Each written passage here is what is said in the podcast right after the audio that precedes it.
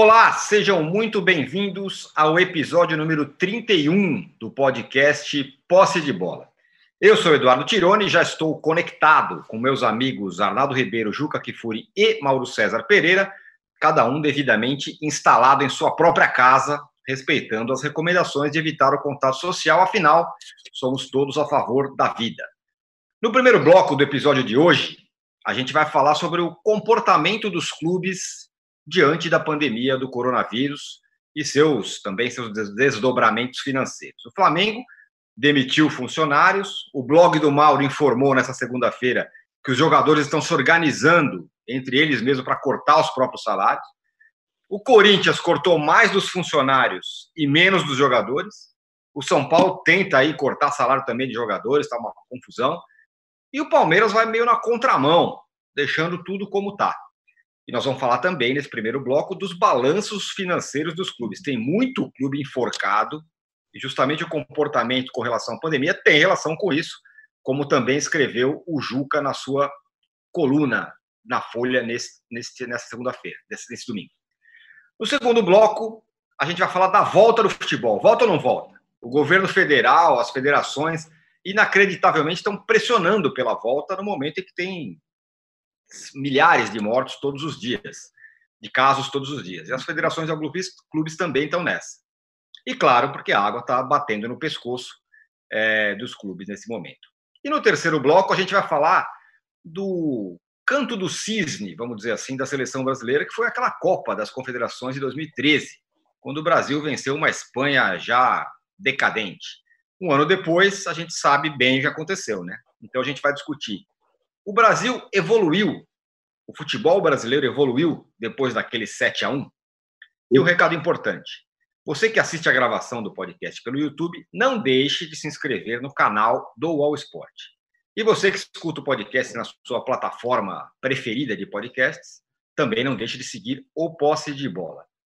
O Juca, o Corinthians cortou, com essa coisa da pandemia, 25% do salário dos jogadores e entre 50% e 70% do salário dos funcionários. Claro que tem uma questão legal, os contratos são diferentes tal, mas a minha pergunta são duas. Um, isso tem sentido? E dois, isso não pega mal? Bom, é, isso pega pessimamente, não pega mal. Né? Mas, é, veja, o Corinthians, você falou que nós vamos falar sobre o balanço dos clubes. Falaremos. Vai ser, vai ser impossível falar do balanço do Corinthians, porque o Corinthians não publicou o seu balanço, né? sob a alegação de que uh, há uma medida governamental permitindo às empresas publicar seus balanços até julho, né? em função da pandemia. Ocorre que o Corinthians não é uma empresa. O Corinthians é um clube associativo, mas o presidente do Corinthians é contra qualquer tentativa de transformação do clube em empresa, como é possível fazer na legislação atual e como se discute em Brasília por meio de dois uh, projetos de lei a transformação dos clubes em empresa ou em sociedades anônimas futebolísticas. Embora haja um outro projeto de lei infame, que é o que eu trato na minha coluna de hoje da Folha, de um deputado do DEM da Bahia, Arthur Maia, em que ele propõe não apenas uh, empurrar com a barriga as dívidas dos clubes com o, o Profute, como tunga o bolso dos jogadores, permitindo uh, que os jogadores sejam uh, dispensados em meio aos seus contratos, sem que recebam as multas de acordo com o que está previsto na Lei Pelé. É claro que não surpreende que o Corinthians é, corte salários, é, porque se há uma coisa que o Corinthians não tem, que a direção do Corinthians não tem se preocupado, é com a imagem do clube. Né? Um clube que sequer paga a conta de luz, que ficou durante três dias sem luz no Parque São Jorge, você espera o que dele? Que ele faça essa cafajestagem de cortar salários, principalmente dos menos favorecidos, daqueles que precisam mais.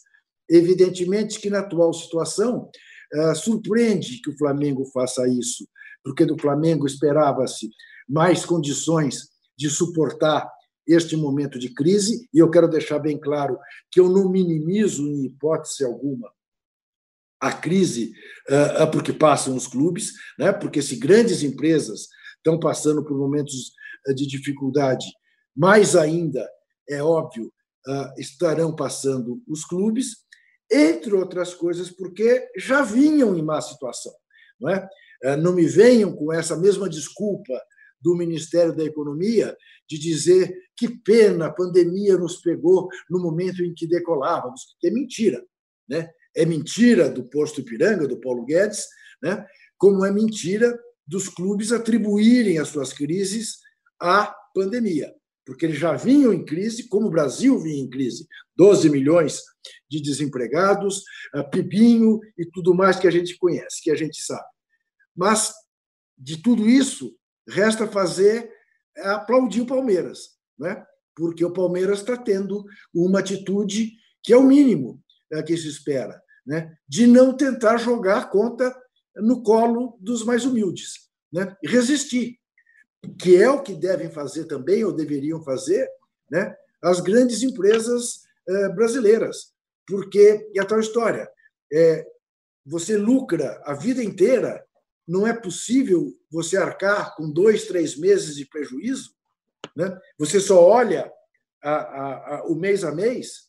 Não, é o mínimo né, que você espera de um sistema capitalista que não seja selvagem, é a proteção aos seus empregados. Mas não é isso, infelizmente, que a gente tem visto na maior parte dos clubes brasileiros e das empresas. O Mauro, bom dia. É, o Palmeiras está meio na contramão disso, mas eu queria é, eu ouvir o Arnaldo sobre isso também. Mas antes queria saber de você essa história que você publicou no seu blog nessa segunda-feira. O Flamengo vai lá, a diretoria, que a gente já falou várias vezes aqui, que é pouco sensível, vamos dizer assim, às questões humanas, vai lá e demite 60 funcionários e aí os jogadores mesmo se organizam para falar, não, pera, isso não está muito legal, vamos tentar resolver aqui a gente cortar parte do nosso. É, até o Pablo, Paulo Santos estava, Pablo Santos, mandou uma mensagem aqui falou, pô, os jogadores não vão se posicionar? Falando sobre todos os jogadores. E nesse caso, até que os jogadores do Flamengo estão se mobilizando diante de uma diretoria que parece insensível de novo. É, são, são, duas coisas diferentes, né? É, é, os jogadores já vêm, a informação que eu publiquei foi que os jogadores já vêm falando com a diretoria há algum tempo, alguns dias, há uns bons dias, sobre essa situação, admitindo redução de, de salário e tudo mais, entendendo a situação. É, o corte é outra história. O corte não teve participação deles, eles não, não, não tomaram nenhum conhecimento. Souberam, como todo mundo soube, pela imprensa, porque o clube não comunicou, demitiu em 62. Isso foi publicado pelo Globo Esporte, pelo UOL, por vários veículos e, e ou seja, a notícia vazou. Claro que não saiu na Flá TV, claro que não saiu no site do Flamengo, claro que não saiu é, é, nas redes sociais do Flamengo, né? Aliás, até ia haver um show musical na Flá TV que foi até é, cancelado. A ligação foi de problemas técnicos. Eu soube que o artista em questão achou que não tinha clima para participar por conta justamente da demissão das pessoas. Isso foi o que eu soube. É, mas o clube direitinho vai confirmar isso. Né? A informação que veio para mim foi essa. É, se foi isso, parabéns, é, porque realmente não havia clima. O, o, o Palmeiras também fez redução. Né? Eu estou até vendo aqui a matéria do UOL, no dia 30 de abril anunciou é, um acordo para redução salarial do pessoal do departamento de futebol em 25%. Os demais funcionários farão parte de outro acordo. Eu acho que o problema não é esse, todo mundo está fazendo isso, as pessoas estão tentando preservar os seus empregos, estão tentando chegar em acordo. Eu sou radicalmente contra medidas unilaterais, eu acho que se reduz o salário de alguém sem consultar, sem nada, você tem que conversar, especialmente no universo onde se atrasa tanto salário. O São Paulo, por exemplo, ele reduziu 50%, prometendo pagar depois essa diferença. Claro, o São Paulo ainda deve aos jogadores, tem algumas pendências. O Vasco, como é que o Vasco vai reduzir salário se o Vasco não pagou nada esse ano? Já está reduzido, meu amigo, reduzido em 100%, isso desde a virada do ano. Acho que a grande questão realmente é a falta de habilidade. No caso específico do Flamengo, existe um agravante, que é o fato do clube ter é, é, é fechado o ano numa situação de 950 milhões de, de arrecadação, né? e, de repente, apresentou um chamado teste de estresse, que dizia que aguentaria três meses é, numa crise, e com um mês e meio começou a mandar embora. E várias pessoas foram mandadas embora. O que me chama mais atenção nas demissões em geral, o Inter também vai mandar embora. Ontem eu entrevistei o presidente do Inter, mais demissões vão acontecer essa semana. E muitos clubes estão fazendo isso. O que me chama atenção é quando há um aproveitamento da situação. Quando alguém tira proveito da crise para mandar o funcionário embora. Talvez você possa até dizer, bem, ah, mas tem, tem clube que tem muito cabide de emprego. Oh, se tem.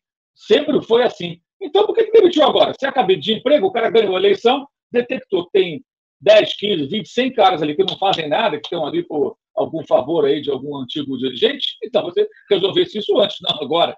Então, é difícil entender e difícil de justificar.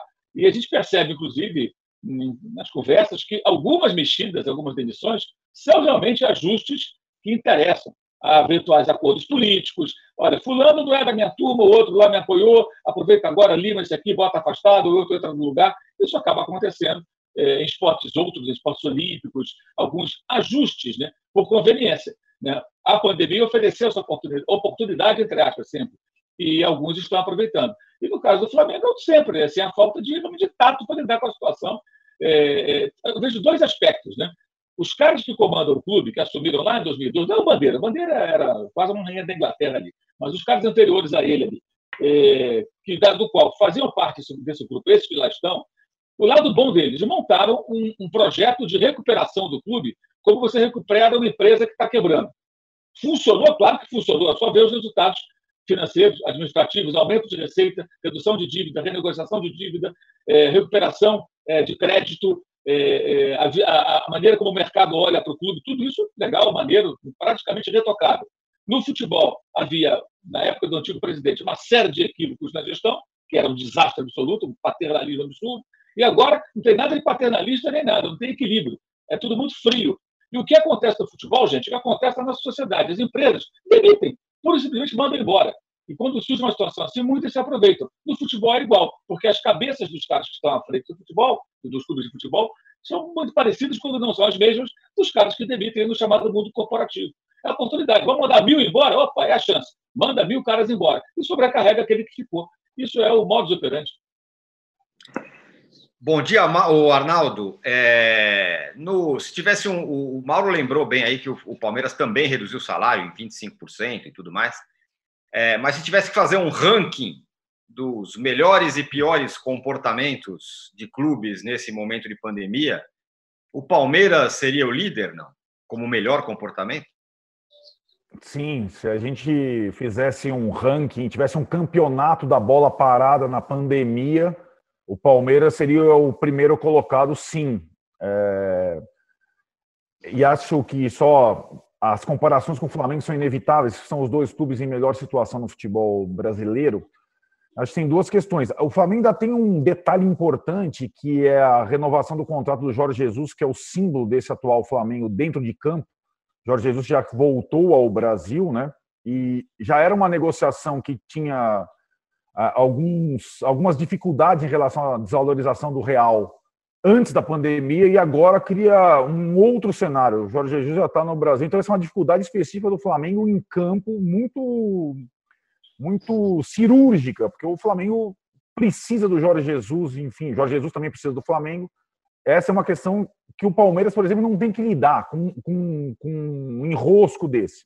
Agora, o Palmeiras reduziu também mas o Palmeiras reduziu do seu time profissional, não reduziu da base, pelo contrário, ele deu uma ajuda de custo extra aos jogadores da base e não reduziu do futebol feminino. É, e melhor que isso, ele comunicou isso muito bem, oficialmente numa nota, encabeçando a nota pelos caras mais graúdos. Então, estamos cortando os salários dos seus dirigentes X, do senhor Vanderlei Luxemburgo, nosso técnico. Então, a comunicação do Palmeiras foi muito boa, humana e muito mais. O Palmeiras está dando um exemplo. É, ah, não está mil maravilhas, mas ele está dando um exemplo de como se comportar e de como se comunicar. É aquilo que o Mauro falou, que o Flamengo tem uma dificuldade imensa nessa gestão de se comunicar, além dessas, uh, dessa falta de sensibilidade, digamos assim. Então, o Palmeiras, sim, é um exemplo, é o líder do ranking da pandemia, se a gente puder falar assim. Agora, tem um detalhezinho econômico ali também. Ah, o Palmeiras está passando ileso. Não está passando ileso. No balanço superavitário que o Palmeiras divulga, tem a questão do aumento da dívida do Palmeiras para com a Crefisa, seu principal patrocinador nesse último período. Um aumento significativo. Então, assim, essa não, ah, não é uma dependência, mas é quase, né? Essa situação estável do Palmeiras e tudo mais está muito ligada a um patrocinador forte que tem pretensões políticas e que, enquanto estiver lá com essas pretensões políticas, vai deixando a coisa é, é, sem, nenhum, é, sem nenhum rombo, sem nenhum buraco, porque tem essas pretensões. a gente lembra quando o Palmeiras teve relações muito próximas com patrocinadores e, o melhor exemplo é a Parmalat, né, anterior, né, que tinha aquela época de ouro dos, dos títulos, que o Palmeiras não soube viver depois da Parmalat, depois do divórcio, depois que a Parmalat saiu. Eu acho que essa é, a, digamos, a preocupação, talvez, do palmeirense em relação a essa ligação umbilical para com a Crefisa. A dívida do Palmeiras para com o patrocinador aumentou e explica um pouco essa estabilidade total do clube nos tempos da pandemia. É, o Juca tem esse ponto, né? O, o patrocínio do Palmeiras que é, enfim, é diferente de todo mundo, né? Diferente de, de todos os, os, outros clubes. É, porque a dona Leila quer ser presidenta do clube, né? Então arca é, com esse prejuízo e revela com clareza essa dependência agravada pelo fato de que o estádio, as entradas do, do que significam a, a, a, o estádio do Palmeiras estar ou não em, em atividade, em uso, é, chega perto da casa dos 30%. Né? E isso realmente é, é, faz uma falta terrível. Mas, de qualquer maneira, o Palmeiras se equilibra graças a esse mecenato porque mecenato com interesses políticos, porque é óbvio né, é, que o Palmeiras tem um patrocínio acima dos valores de mercado, como a própria patrocinadora é, admite é, sem, sem contestar. Né? É, é uma situação o Palmeiras teve a fortuna, né, é, literalmente a fortuna, de encontrar uma patrocinadora com esse objetivo de ser presidenta do Palmeiras, eventualmente de ser dona eh, do Palmeiras. Age como se fosse. Né? Eh, o presidente do Palmeiras não gosta, mas com muita frequência eu o trato como rainha da Inglaterra, porque eu não tenho dúvida sobre quem é que de fato manda na gloriosa Sociedade Esportiva Palmeiras. O Mauro, o, o Jorge Jesus está no Brasil, finalmente voltou e com declarações é, até certo ponto animadoras, né? Falou que ah, vou decidir minha vida, mas eu Flamengo e tudo mais. É, agora, essa situação do Flamengo, que é também de todos os outros clubes, é, se você acha que aproxima ou afasta esse, fato do Flamengo não, não, não, talvez não tenha tanta moeda assim para pagar o Jorge Jesus agora. Ele chegou com aquele discurso que a gente já estava imaginando, pelo que a gente vinha até informando, né? É, falando até que falou em Portugal antes de embarcar que é, pode haver uma redução salarial, que ele não é diferente de ninguém, que isso está acontecendo com todo mundo. Ou seja, é, ele mudou bastante, me parece, a sua expectativa com relação aos números, né, cifras. E não pode ser de outra forma, né? não poderia ser de outra maneira. É, o que eu imagino, é, outra informação que é importante, o contrato dele, a intenção, renovando, é fazê-lo até o final do ano que vem, seria essa temporada e a outra, né? pelo menos a priori, né? desde que elas aconteçam. E o que eu imagino, aí uma informação, mais uma suposição em cima do que a gente conversa com várias pessoas, que ele pode possa fazer o seguinte: ele vai ganhar menos do que esperava, talvez até menos do que ganhava ou ganha né, no contrato ainda em vigor. A questão do euro vai ter que haver um ajuste. Né? Se não colocar um teto, no, um teto nesse euro, não vai rolar acordo. Ou seja, o euro vai a 7, né? o euro do Jorge Jesus vai flutuar vamos imaginar aqui, de 4 a 5. Passou de 5, eu te pago, eu te pago 5. Eu não posso pagar mais do que 5. É um indexador ali. Isso acontece em muitos acordos aí, comerciais, aí, é, é, em outras áreas que não o futebol. É, então, acho que a tendência é essa. E ele pode colocar, como foi no primeiro ano dele de trabalho no Flamengo, é, premiações robustas por títulos. Né? E aí ele pode, ganhando, compensar um pouco essas eventuais, é, não diria perdas, mas essa redução em relação à sua expectativa inicial. Até porque qual, qual o mercado que ele tem? Qual a opção que ele tem? Quem é que vai acenar com a proposta agora? Quando vai terminar a temporada europeia? Quanto que o mercado lá fora pode se aquecer? Em Portugal não há nenhuma opção melhor. O clube mais bem sucedido financeiramente é o Benfica, paga é, quase, paga quase quatro vezes menos ao seu técnico em relação ao contrato atual do técnico do Flamengo. É, não está em condições também de fazer grandes investimentos, porque também sofre os efeitos da, da pandemia. Queda de sócio-torcedor, é, o patrocinador, da fornecedor de camisa é o mesmo do Flamengo, também está atrasando todo mundo, é, correndo risco sério aí de perder o seu patrocinador master na virada da temporada, então também não está em condições de fazer é, um grande investimento. Ele não tem muitas opções. Na verdade, embora o trabalho dele seja excelente, ele não tem grandes opções nesse momento, porque quem tem?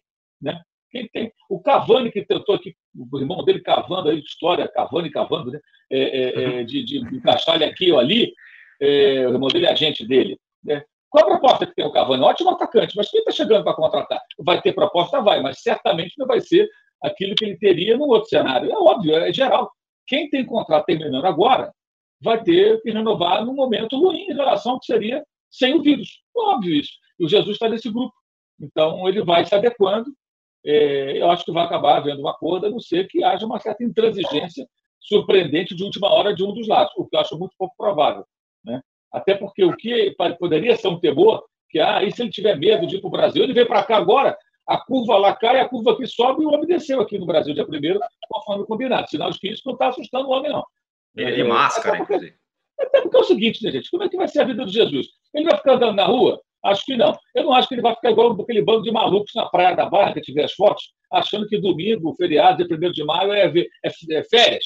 Todo mundo não vai, férias. Não vai precisar pegar a fila da caixa, né, né para pegar os 600 não reais. Vai, não vai, não vai na fila da caixa, não precisa ir à praia, mora muito bem, no ótimo condomínio, no ótimo apartamento, vai fazer a quarentena dele ali, vai sair dali do seu carro para o clube, dentro dessas normas aí, se, se, os treinos voltarem de fato, né? Em algum momento, quando voltar, com uma série de cuidados, então não vai ser tão diferente, porque ele não vai ter que vivenciar o dia a dia do brasileiro que vai para a rua por maluquice, sei lá por quê, a ideia de jerico, ou porque o cara tem que sair para trabalhar, porque é entregador, entregador de comida, né? ou porque tem que ir para a fila da caixa, como você falou, para ganhar 600 reais, sei lá o quê, ou o cara que é caixa do supermercado, o funcionário da farmácia, é, o motorista do, do, do, táxi, do Uber, que tenta pegar um passageiro ou outro para poder escolar um cara linguaça e morre de fome. O Jesus não está em nenhum desses grupos. Então, ele pode ter, evidentemente, uma vida com uma rotina de maiores cuidados.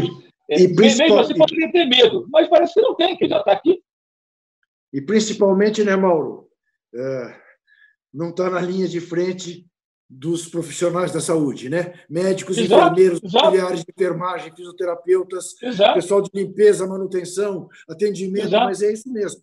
É isso mesmo, é clarissimamente isso.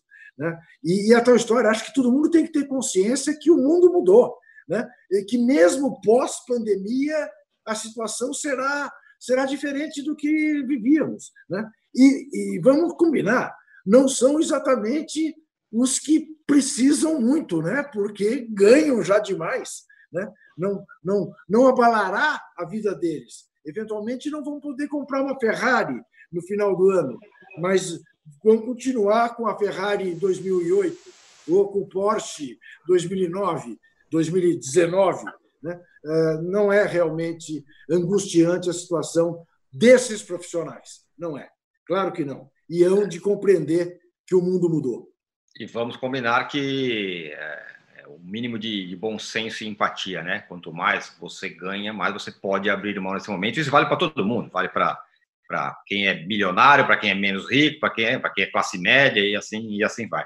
O Arnaldo, tirou, lembrando coisa coisa que eu não disse na abertura e me penitencio, né? É, falando de pandemia, que a pandemia nos roubou hoje mais um grande brasileiro, infelizmente, Aldir Blanc, morreu na madrugada de hoje. O Brasil perde um dos seus maiores compositores de todos os tempos. É uma lástima. Estou aqui me, é. me controlando. É verdade. É mais um que, que, que, que morre. É, entre tantos, né? Entre anônimos e conhecidos Exatamente. Que, que a pandemia está tá levando. O Arnaldo, é, saíram aí, pelo menos quase todos, os, ou alguns balanços dos clubes, como disse Juca, o Corinthians não, não publicou, e tem algumas coisas espantosas, né? Como, por exemplo, o balanço do São Paulo. Que baita rombo, hein? É, na verdade, não, não é espantoso nem surpreendente, Tirone. É, os balanços mostram né, que São Paulo está mais próximo do Corinthians, do Santos, numa situação de dificuldade, do que do Atlético Paranaense e do Bahia, que estão estáveis e subindo. É, agora falando do ranking econômico, né? É, Atlético Paranaense e Bahia já há alguns anos de administrações boas é, colocando os clubes num outro patamar, enquanto alguns clubes, os é, Fluminense, Vasco, Botafogo, já numa situação complicada há algum tempo, e o São Paulo mais próximo desse grupo aí do que do grupo dos emergentes, digamos assim. Mas tem uma coisa, Tirone, que acho que explica bastante o balanço do São Paulo e o resumo dessa gestão.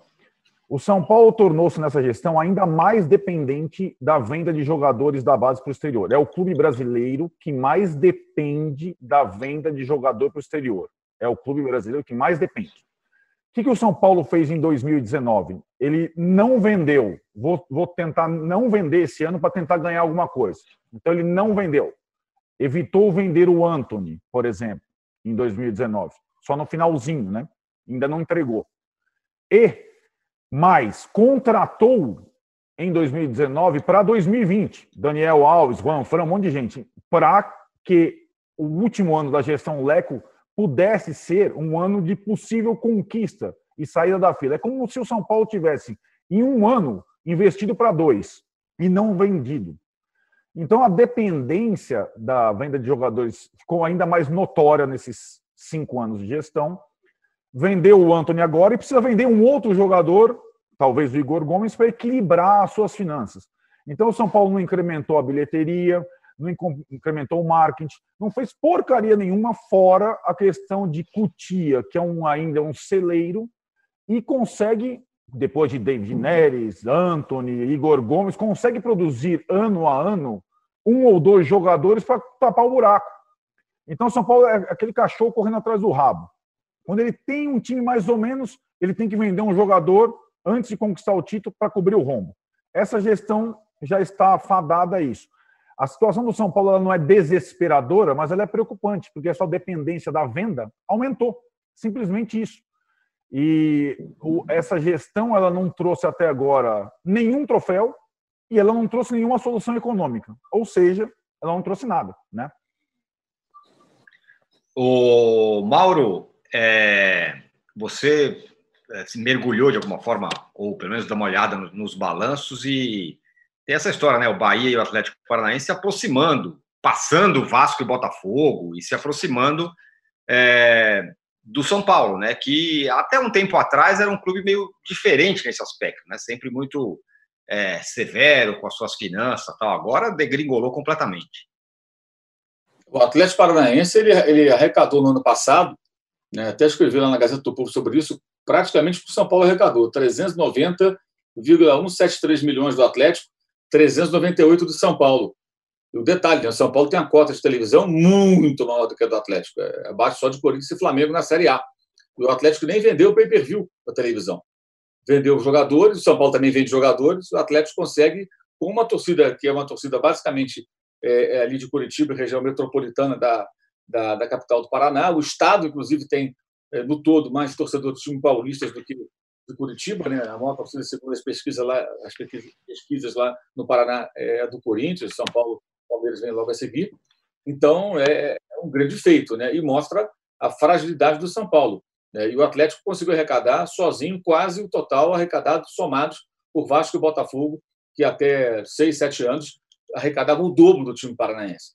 Então você percebe uma, um crescimento absurdo do Atlético, claro que foi um ano especial, o título da Copa do Brasil, né, a boa campanha na Série A e a venda de jogadores. Um deles, o Pablo, vendido para o São Paulo por inacreditáveis 7 milhões de euros. Então você vê nesse balanço que existe um pouco aí da, do equívoco de avaliação do São Paulo ao comprar por um valor altíssimo um jogador que é um bom jogador, nada além disso que não vale isso. E na época, qual foi o discurso, o discurso adotado ali? Não assim, em caráter oficial, mas que a própria torcida, em parte, acabou comprando. E a imprensa comprou. São Paulo forte no mercado, São Paulo mostrando força, ganhou a disputa com o Flamengo. O Flamengo já tinha até o jogador, justamente porque chegou também no Caixa Único em 5 milhões do Pablo, e aí quando o 7, o Flamengo saiu fora, São Paulo entrou no dia seguinte e contratou mais ou menos por esse valor. Uhum. Então, aí você percebe um erro também de avaliação grave lá atrás, e como ainda tem gente que cai nessa conversa de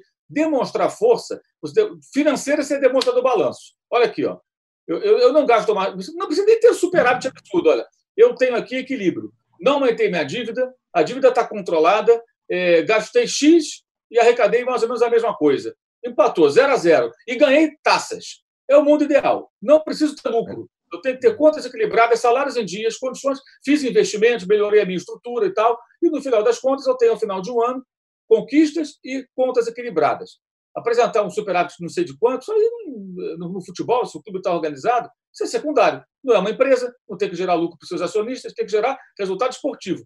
Mas São Paulo tem uma coisa nem outra. Não ganha, é, gasta mal, gasta muito, né? e aí você vê, é, chega a ser assustador. Né? Você vê o São Paulo, com o potencial que tem, arrecadando praticamente a mesma coisa que o Atlético, assustador no sentido do declínio de um e do crescimento do outro. Eu elogio o Atlético, mas critico São Paulo. Né? E percebe-se também o seguinte: né? com a aproximação do final da gestão atual, um certo, um certo desespero. Então sai contratando. O Daniel Alves, ótimo reforço, ótimo reforço. É um jogador caríssimo, é o mais caro do Brasil né, hoje.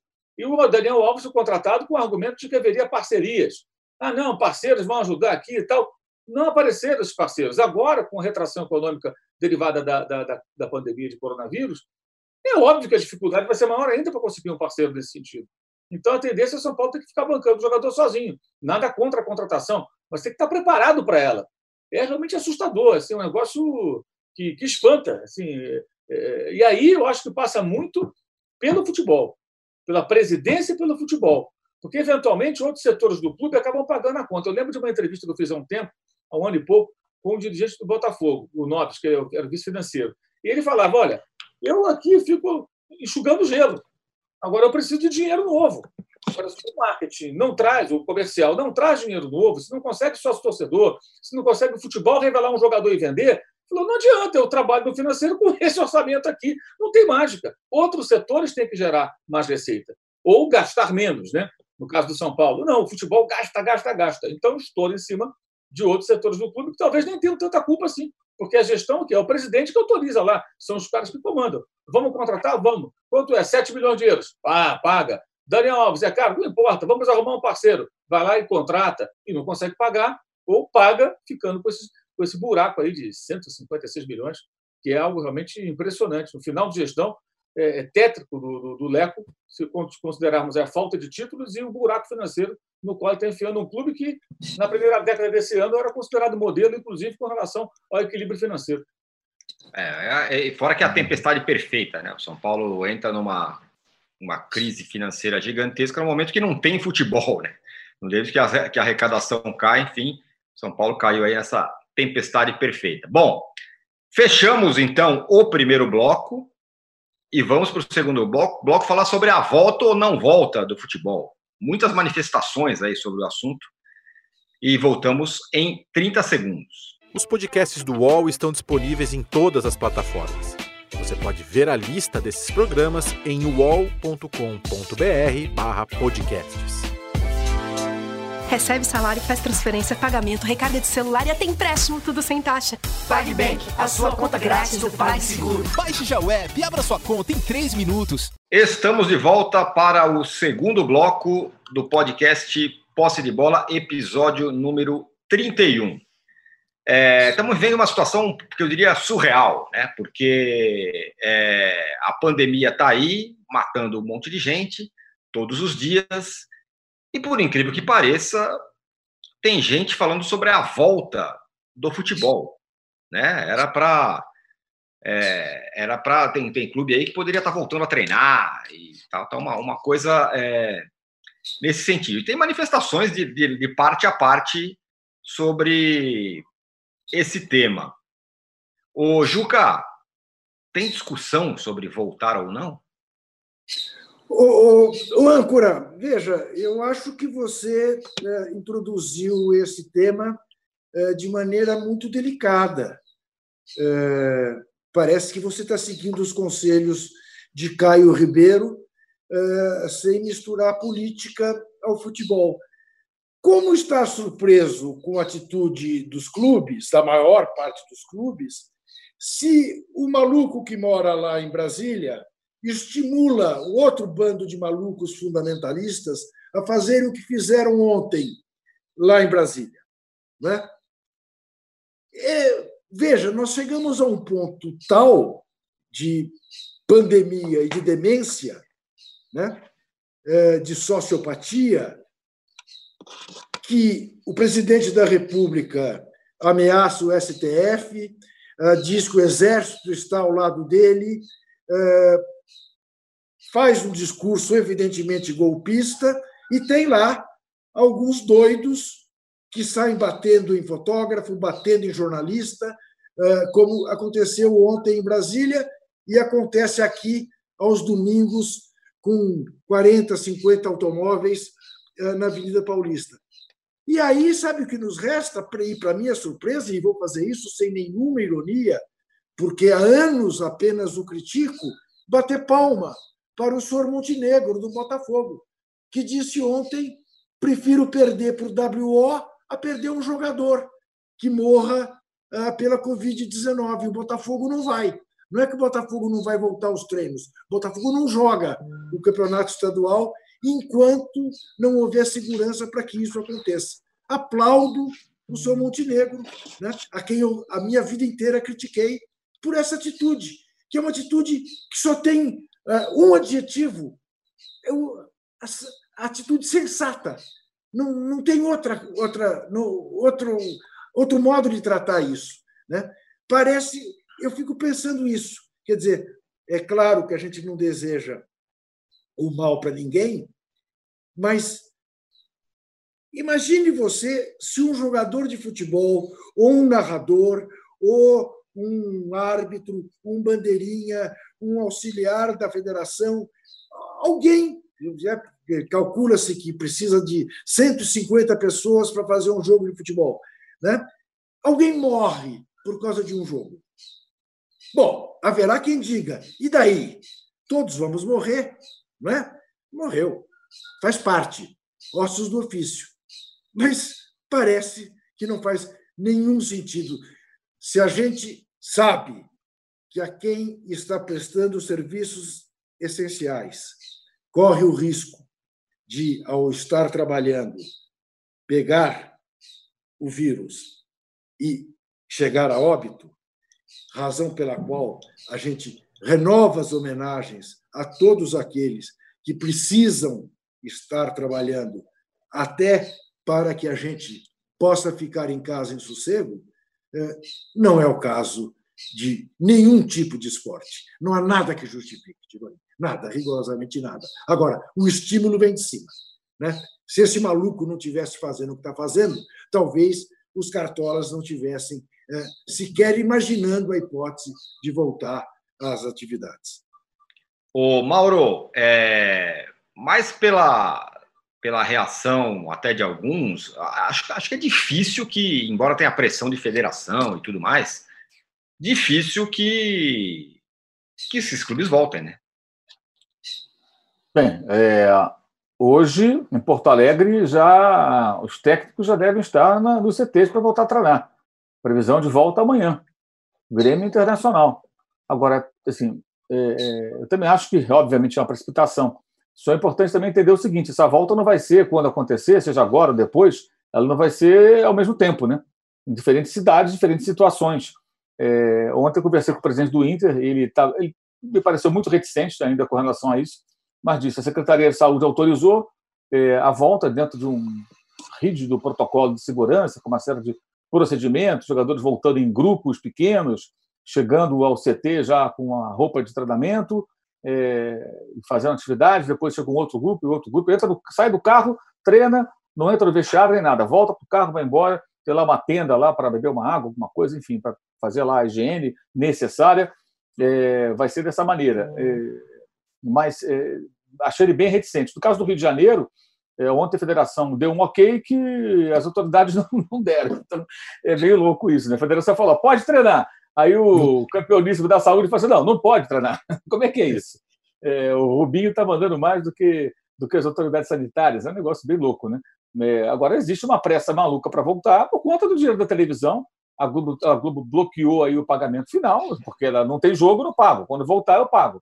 E os caras querem voltar por isso. No caso do Flamengo, essa pressa toda não é pelo dinheiro do Carioca, porque não existe. Né? Ele não vendeu os direitos para a televisão do Campeonato Estadual. Mas me parece que o intuito é voltar a jogar para quê? Para treinar, jogar e jogar as outras competições assim que possível, que é onde o dinheiro vai entrar. Né? Então, no fundo, tudo é a mesma coisa. Todo mundo quer voltar por conta da grana. E é sempre bom frisar: os jogadores, não do Brasil, quase em todo mundo, não se manifestam. Temos algumas reações na Argentina, por conta de uma interrupção da temporada, também, que eu acho também um radicalismo. Ah, só vamos jogar bola no ano que vem. Peraí, calma, na Argentina, o número de mortes aqui passamos de 7 mil, né? É, lá são 260 e pouco, me parece. Ontem estava vendo, inclusive, essa informação. É, lá a coisa foi feita de forma totalmente diferente daqui do Brasil. É, é lá houve um fechamento total. Aqui, por exemplo, dia 1 agora, eu vi na TV uma fila de carros no engarrafamento, feriadão. Primeiro de maio é feriado. O pessoal viajando para a pra, pra praia, para o litoral de São Paulo. No Rio também, você vê o povo na, na rua. É, na Argentina, quando no primeiro momento, se o cara tem uma casa em Mar del Plata, na praia, e está em Buenos Aires e queria ir para Mar del Plata, não ia para Mar del Plata. Ah, eu vou para lá ficar na minha. Não vai ficar, meu. Você está em Buenos Aires, fica na tua casa aí. Se está em Mar del Plata, não vai para Buenos Aires, fica na sua casa aí e se vira. E acabou. Aqui as pessoas transitam e tal. E lá eles conseguiram controlar de uma forma muito melhor. E aí já decidiram que não mais está havendo o quê?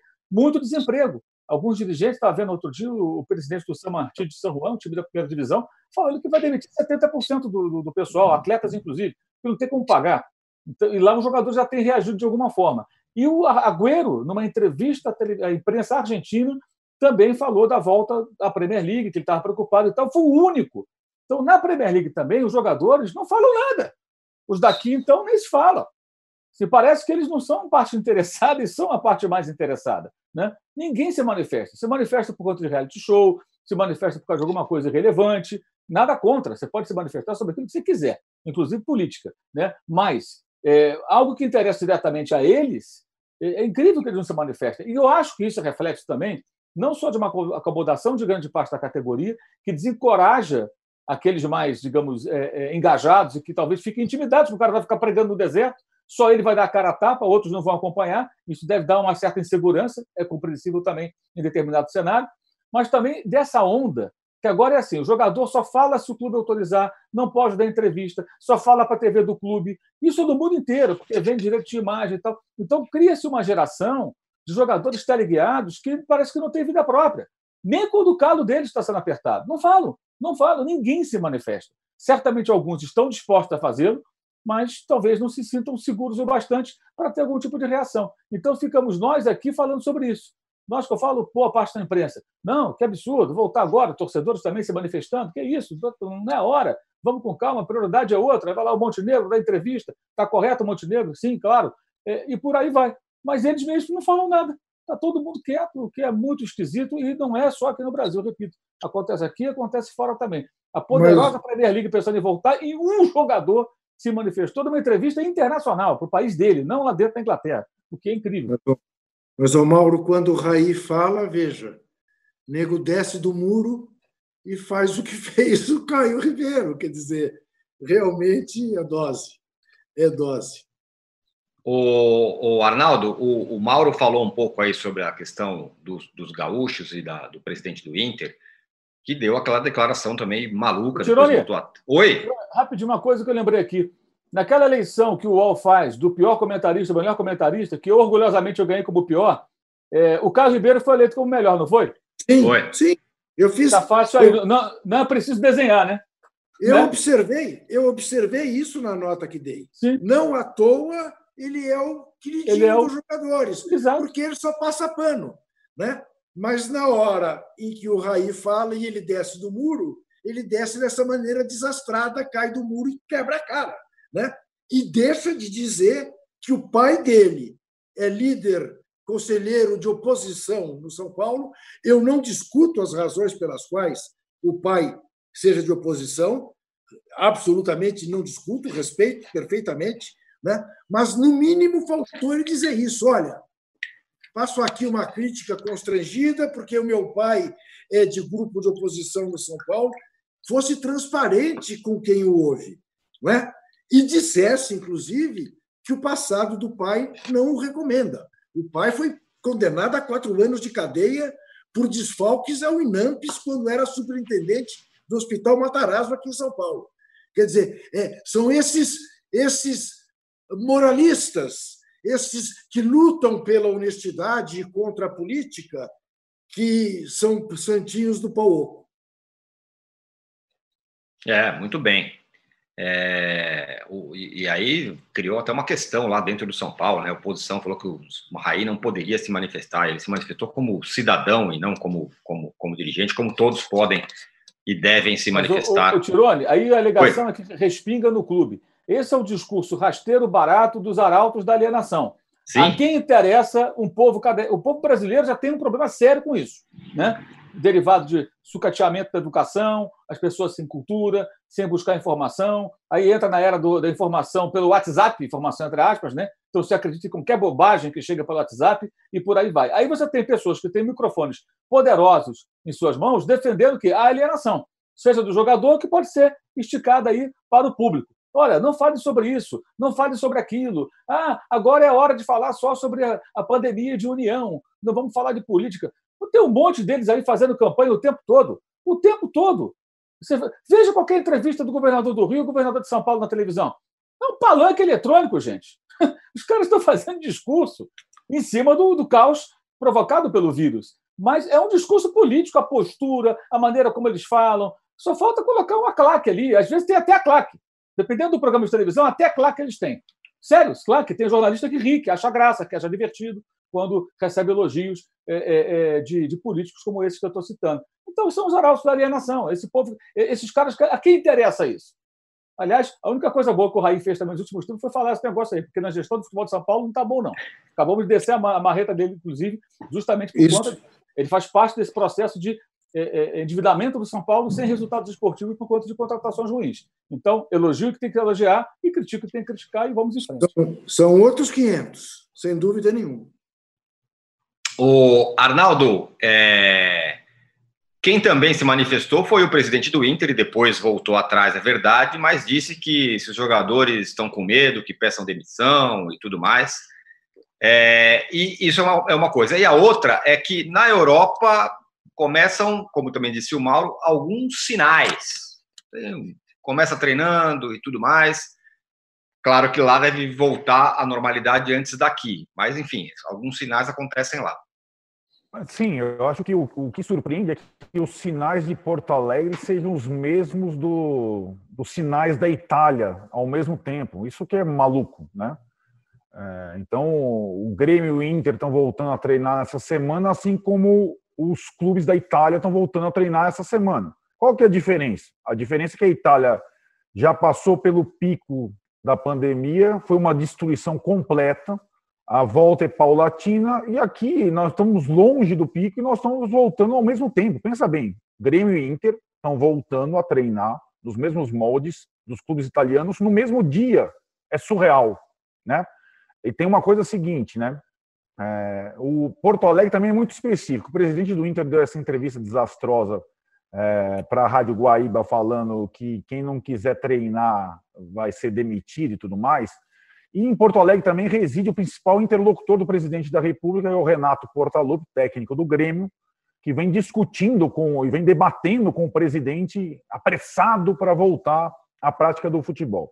Então, assim, eu acho que é, só desse exemplo é, bizarro da coincidência de retorno com as mesmas precauções em Porto Alegre e na Itália, a gente vê que a gente está fora de sintonia, né? É o mínimo.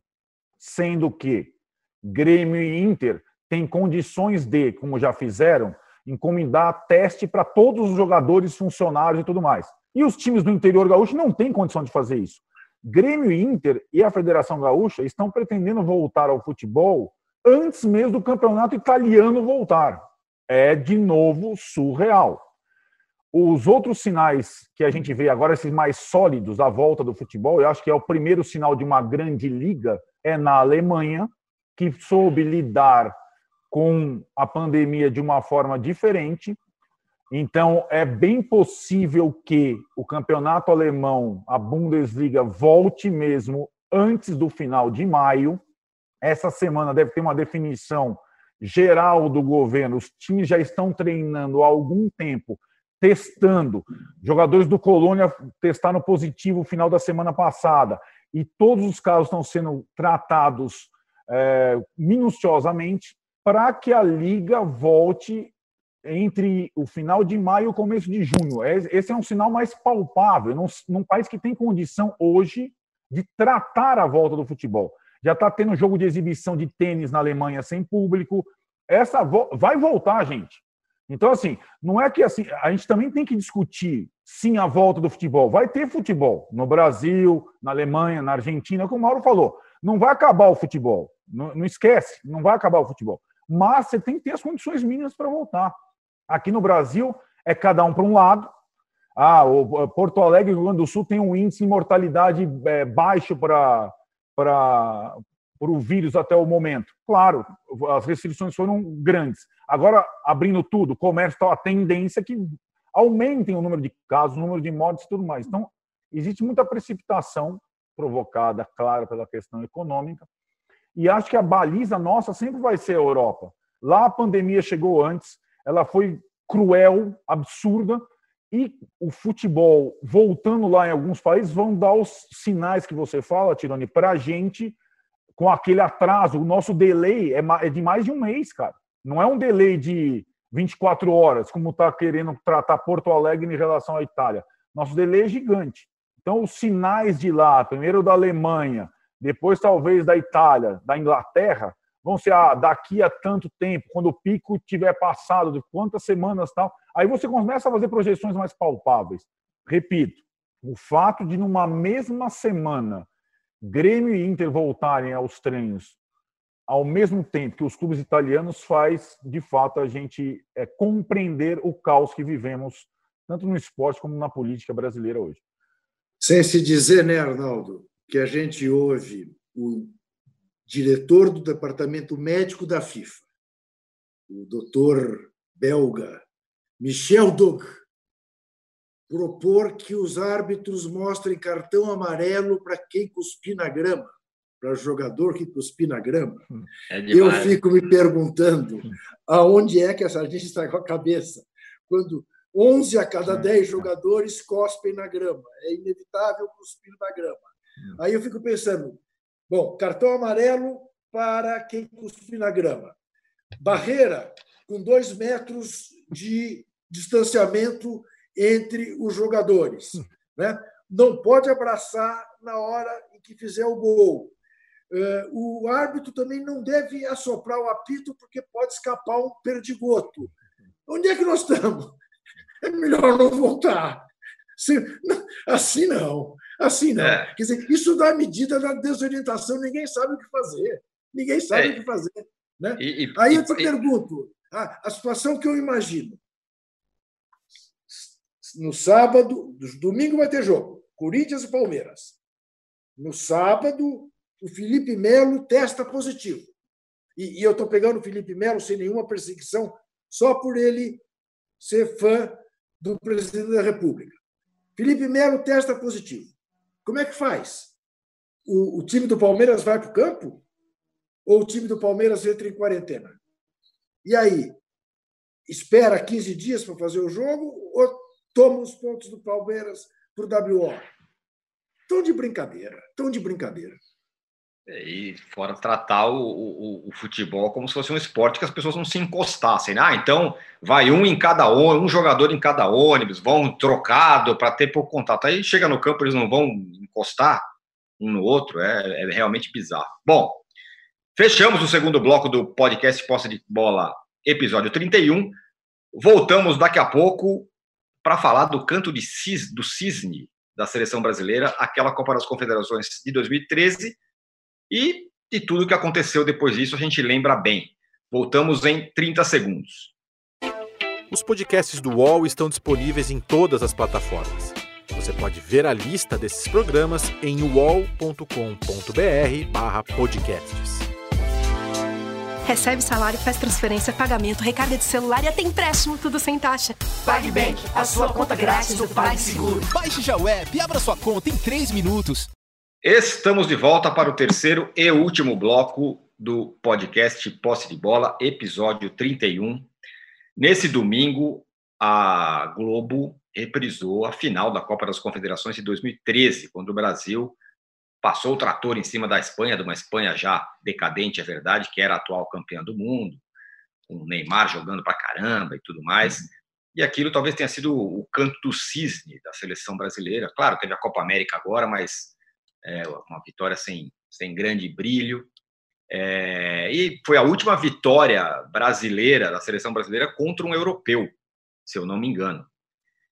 É, o Arnaldo, o Brasil, depois de 2013 e 2014, que o Brasil tomou de 7 a 1 da Alemanha, evoluiu?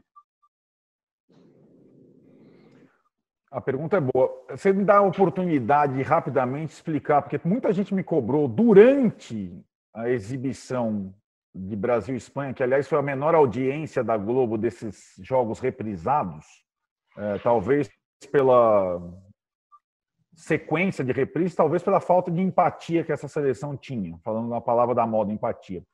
Mas você me dá a chance de explicar o favoritaço, né, Tirone? Porque o favoritaço teria surgido depois de Brasil e Espanha, final da Copa das Confederações, nós estávamos na linha de passe e tudo mais. Eu, o favoritaço, o superlativo saiu porque eu estava querendo falar e não conseguia. E aí saiu um favoritaço, em vez de favorito apenas.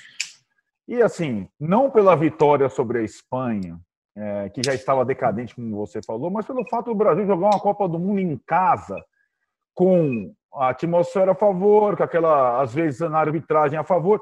Obviamente, o Brasil tivesse um cone, cigaria entre os quatro semifinalistas da Copa em sua casa. Até a África do Sul eh, consegue classificar em Mundial em sua casa, a Rússia avança. Normalmente o caseiro vai progredindo.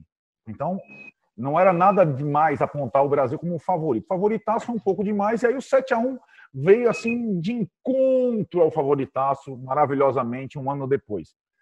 É, e acho é, que é, tem todos aqueles componentes. A Copa das Confederações normalmente engana, a gente falou no outro posse de bola de como enganou em 2005 a vitória sobre a Argentina e depois foi a Copa de 2006.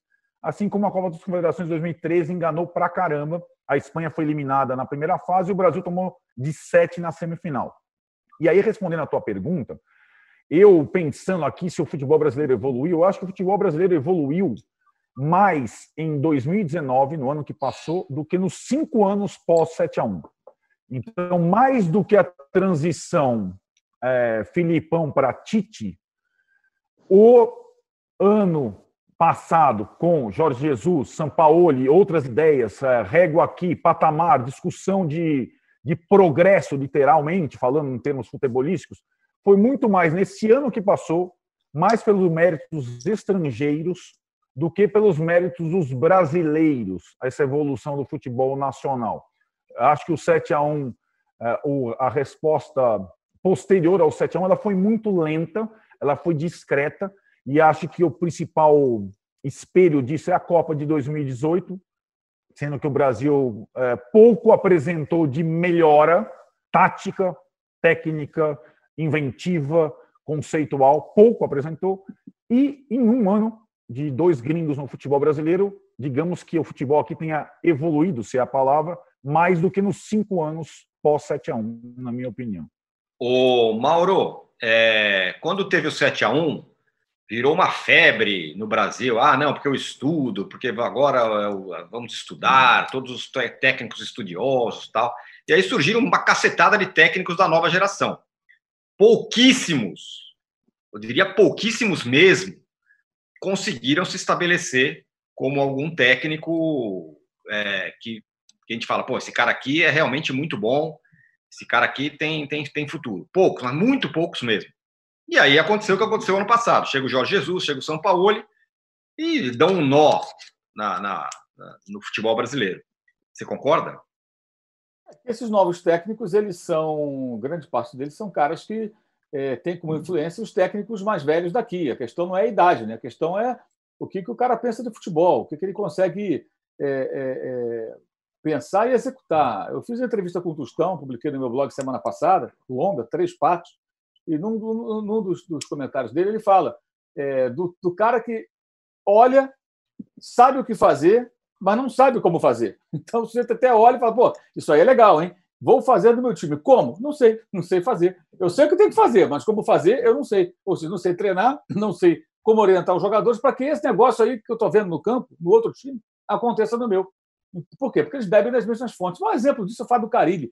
As tentativas do Carilli de mudar a forma de jogar do Corinthians no ano passado e nada dava certo. Por quê? Porque o repertório dele se restringe basicamente a influências de Mano e Tite, que são escolas muito pobres de ideias. O Tite conseguiu se reinventar quando foi buscar em outras fontes outras referências no Carlo Ancelotti, na Alemanha campeã do mundo, né? deu várias explicações à época, deu até lá na SP Brasil uma ótima entrevista para o Mendel, nosso companheiro, sobre o time do Corinthians de 2015. Ele falava: não, o Jadson fazia o papel do Ozio, um ponta armador pela direita, construindo e partindo para o meio, papapá. Ou seja, o Tite conseguiu em dado momento fazer isso. Agora é preciso mais, ele tem que ser mais autoral, porque está na seleção brasileira, como o Arnaldo falou, subiu também o patamar, a régua está lá no alto. Então, o que os caras fazem nos times brasileiros, esses estrangeiros, as pessoas querem que ele faça também na seleção brasileira, porque quem só olha para esse futebol daqui, né?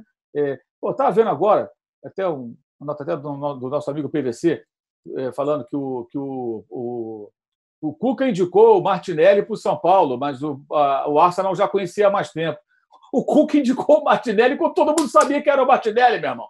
Aí é muito fácil esses técnicos de sempre, como o Cuca, ficarem indicando jogadores que já se destacam em times que estão jogando o Campeonato Paulista ou um, campeonato que tenha visibilidade. E a velha muleta, pedir jogador. Tinha o Bruno Henrique, tinha o Gabigol, tinha o Rodrigo. Não fez nada. Com o Rodrigo meio ano, o São Paulo, São Paulo fez muito mais. Então, com essas referências, Cuca, eh, o Mano, eh, Felipão, eh, etc., esses novos não vão a lugar nenhum. Esses caras têm que buscar outras referências, outra maneira de ver futebol. E como fazer isso? Esse é o desafio deles, os dirigentes darem oportunidades àqueles que conseguirem aliar as duas coisas, novos ou mais velhos, que podem também buscar se reinventar, mas geralmente eles não fazem isso. Né? Quantos deles estarão nesse momento realmente mergulhando no conhecimento, buscando conhecimento, para quando voltar a trabalhar, apresentarem algo de novo? Quantos será que estão fazendo isso? Será que estão fazendo isso? Então, na verdade, 7 a 1 e tudo isso aí não, não serviu para nada. Aliás, os mesmos arautos da alienação que falam para não misturar política com futebol são aqueles que lá atrás falavam: não, vamos esquecer o 7 a 1 vamos deixar de lado o 7 a 1 isso aí. Aliás, talvez a Globo pudesse fazer uma experiência. Quem sabe o 7 a 1 não desse uma audiência melhor do que essas vitórias mentirosas, como esse 3 a 0 na Espanha, na Copa da Mentira, que é a Copa das Confederações. Só serve para enganar para enganar quem quer ser enganado, porque são três títulos do Brasil e três fracassos no Copa do Mundo depois. Fica aquela ilusão ali, né? Pô, as matérias saíram em 2013, jogadores da Espanha em confusão no hotel, um forró bodó danado, os caras estavam aqui no outra, aí chegaram na Copa do Mundo, fracassaram de novo, era um fim de linha daquela Espanha. A atuação do Brasil naquele jogo, eu não vi ontem, né? Como diria Fernando Calazans, esses VTs de vitórias mentirosas do Brasil domingo à tarde, não me pega, não me pega. Não assisto, de jeito nenhum. Mas é, eu lembro muito bem do jogo, obviamente. E ali foi uma execução perfeita de uma estratégia para aquele jogo contra aquele adversário. Mas não era a mesma, a mesma Espanha. Ainda assim, tem a famosa bola que o Davi Luiz impede o gol, e ali o curso da história podia até mudar, né? A bola estava entrando. Então, o que você tem ali? É, é, jogos que só servem para iludir.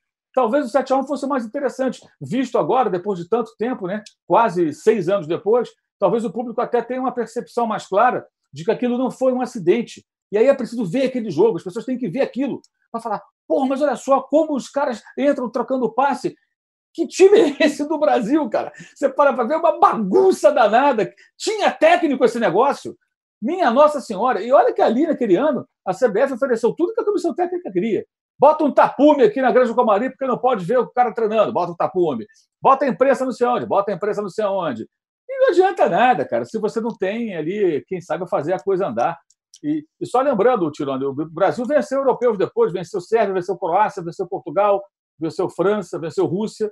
Teve confrontos internacionais até em Copa do Mundo, ganhou da, da própria Sérvia, ganhou na Copa do Mundo é, lá na Rússia. Então teve alguns duelos inter... é, europeus, aliás, alguns adversários europeus que o Brasil conseguiu derrotar depois daqueles Verdade. 3 a 0. Eu não sei de onde eu, eu confundia. Na verdade, o Brasil sempre foi, nos últimos anos, eliminado por, por, europeu, por europeus em Copa. Isso. Confundi, exatamente. Isso.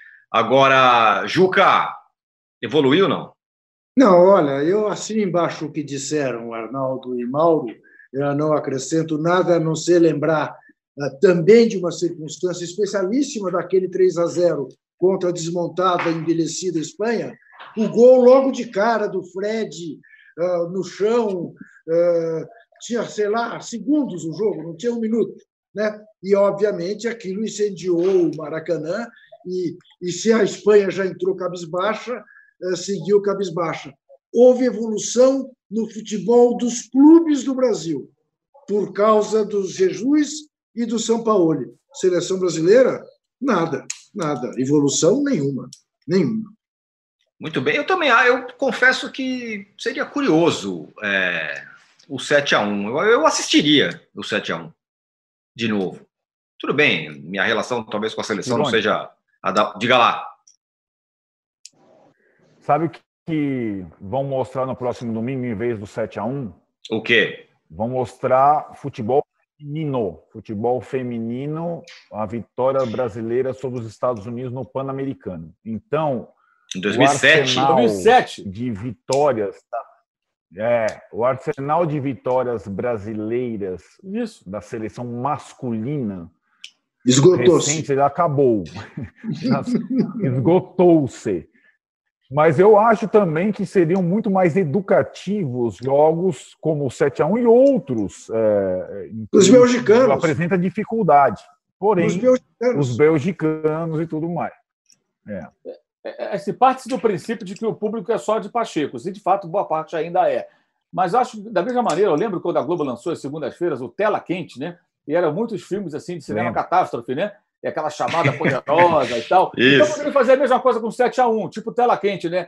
Brasil Isso. e Alemanha, aquela música. Ah, aí aparece a torcida chegando no estádio. Né? Como os malvados alemães trucidaram o Brasil. Veja, aí aparece um gol de um, de outro e tal. E é verdade. Tudo, né? O cinema catástrofe, fim do mundo, aquelas pessoas chorando, ah, não sei o que e tal, coitadas. Estavam achando que ia ganhar da Alemanha. Que piada. É claro que iam perder para a Alemanha. Não sabia que ia ser de 7 a 1 que ia perder, estava na cara. O time já estava perdendo para o Chile para passar pelo, pela, pela Colômbia com as calças na mão no final, lá tomando o sufoco da Colômbia, que o Neymar se machucou, aquele rolo todo. Todo jogo era um pandemônio, pô. Contra a Alemanha, é claro que o Brasil tinha chances muito pequenas. Mas fazia, dar um tratamento de cinema catástrofe, sabe? Aquelas chamadas é, impactantes, né? É, e pronto, de repente o pessoal até se liga para ver. Mas, sério, seria interessante até se o jogo fosse exibido, cercado de uma análise minimamente interessante, uma discussão legal, para o público entender, sabe? Por que não tentar? Por que sempre apostar no, na, na, receita do que, ah, não, vamos, é pão em circo, pão em circo, pão em circo. De repente, as pessoas até param para ver, até para falar mal, falar, pô, mas que merda era esse time, pelo amor de Deus, que, como é que pode isso? Eu fiquei torcendo para esses caras, para esse, técnico, esses jogadores, sabe? Porra, mas não, é, o que o Arnaldo falou é perfeito. É impressionante, em poucas semanas você não tem mais um arsenal de vitórias é, é, convincentes, impactantes da seleção brasileira. Duas dessas vitórias são vitórias em Copa das Confederações, a Argentina, com um monte de reserva, e agora essa da Espanha, que estava lá pensando mais em outra coisa. Olha só que coisa constrangedora. Então você vai buscar o quê? O, o, a final de 94, que foi o, o, o jogo dos pênaltis, quer dizer, o Brasil nem venceu o jogo, propriamente dito, né? ganhou nos penais. E qual foi o outro jogo? Foram quatro, né? Ah, Brasil e Alemanha 2002. 2002. Né? A vitória sobre a Alemanha em 2002. É isso. É isso. Então você não tem realmente grandes triunfos para apresentar, jogos que o torcedor possa ficar ali orgulhoso da seleção brasileira. Vai ter que buscar isso lá no passado. É, é realmente algo, algo impressionante mas confesso que eu assistiria assim o 7 a 1 acho que como eu passo o link, análise... você pode ver. Boa, perfeito. O que falta agora? Bom, vamos fechar fechar esse posse de bola. O que precisa acontecer agora? Sabe que tem aqueles fãs malucos dos Beatles que vira e mexe e descobre lá uma fita, não sei o quê, que o John Lennon gravou sozinho e tal, e vira aquela loucura. Alguém precisa achar uma íntegra do, da final de 58 para poder passar. É... No YouTube tem. Tem. A inteirinha, tem. do começo ao fim. Sim, senhor, já vi. Pô, então passa esse negócio aí, sei lá. Faz Mas um mix 58, de 58 62. Ah, tá. Tem direito, questão de direitos é complicado, não é assim tão simples. Muito bem. Então, tá? senhores, fechamos aqui o episódio o número 31 do podcast o, Bola. o Juca quer falar. Não, o Arnaldo tinha uma ideia diferente de encerramento hoje. Isso, camisetas. Camisetas, boa. Bom, a minha, ó, uma das minhas bandas preferidas, Stone Roses. Você, Arnaldão? A, A minha, ó, futebol, Futebol cabeça. cabeça. Essas caracter... esse- esses penteados maravilhosos. Beleza. É o do Maurão. Qual que é do. Mauro? O pessoal lá da camisa 14 que fez aqui. Tem até a minha cara aqui no canto, eles fizeram aqui. E... Deixa eu ver a sua cara. Ah, Olha ó, tá aqui no cantinho. Aqui, Ah, ó. que demais. Aqui, aqui, ó. Aqui, ó. Futebol sem sinalizadores cara. é pife e patético. No pino, no Boa. pare. Perfeito. É boa essa camisa. Muito boa. A minha, é uma, a minha é uma homenagem ao Caio Ribeiro. Olha, Jocão, Ótimo. gênio. Muito bem. Tá bom?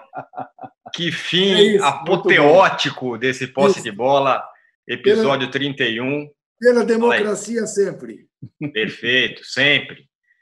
Senhores, muito obrigado. Voltamos segunda-feira que vem e ao longo da semana a gente vai pingando detalhes desse episódio número 31 do podcast Posse de Bola. Segunda-feira que vem tem mais. Valeu! Chega ao fim esse episódio do Posse de Bola. Lembrando que você também pode conferir mais opiniões e análises nos blogs dos comentaristas do UOL. Posse de Bola tem pauta e produção de Arnaldo Ribeiro e Eduardo Tironi, edição de áudio de Amer Menegassi e coordenação de Diogo Pinheiro.